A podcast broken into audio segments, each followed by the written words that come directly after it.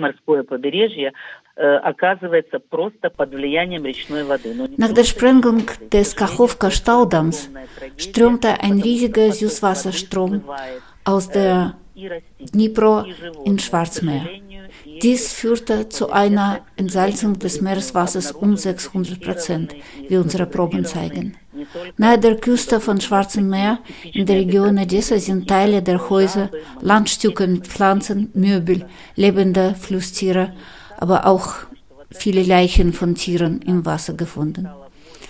Und wie die Polizei berichtete, wurden schon drei Leichen von Menschen entdeckt.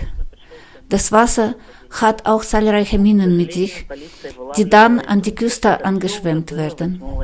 Es ist ein Anschlag an die Umwelt.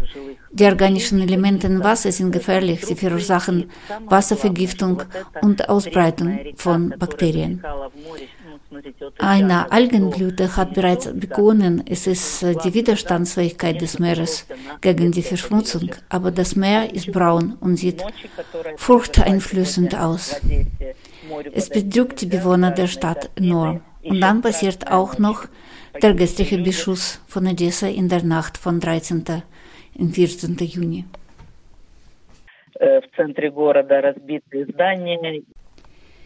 Ich wohne etwas außerhalb der Stadt. Trotzdem bin ich in, von einer schrecklichen Explosion erwacht und sofort dachte, es sind sicher wieder Menschen umgekommen. Die Raketen haben die Gebäude in der Nähe von unserem Institutsbüro getroffen. Wir haben angefangen, unsere Kolleginnen anzurufen, die da in der Nähe wohnen. Natürlich waren sie im Schock. Der Himmel war weiß, alle Bäume auf dem Platz abgerissen. Und äh, wo die Explosion im Zentrum war, wo die Raketen getroffen haben, Businesszentrum und ein paar Wohnhäuser in der Nähe, da waren Ruinen. Und dort sind Menschen verletzt und umgekommen.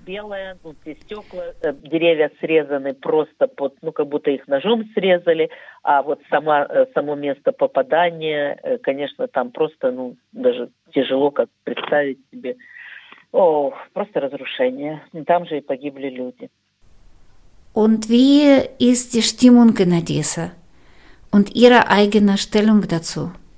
Наверное, это моя персональная позиция, но это позиция не военного эксперта. Ich kann nur meine persönliche Meinung sagen. Ich bin keine Kriegsexpertin.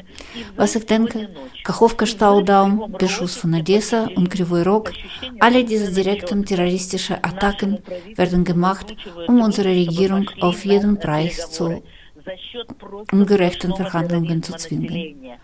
Aber ich muss ehrlich sagen, seit Anfang des Krieges haben wir uns gesammelt und zusammengehalten wie Faust. Wir dachten, noch ein paar Monate, noch ein Jahr. Jetzt ist mehr als ein Jahr. Es ist sehr schwer zu leben, ohne zu wissen, ob du morgen aufwachst. Aber durch diese Schläge werden wir stärker.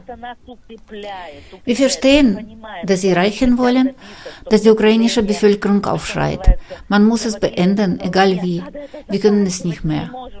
Es ist die Folter der friedlichen Bevölkerung in dieser Hoffnung. Und es ist tatsächlich sehr schwer. Gestern eine meiner jungen Kollegen erzählte zum Beispiel, wie sie in der Nacht in die Luftschutzbunker lief und nicht schaffte und alles sah, was da passierte. Und sie zitterte.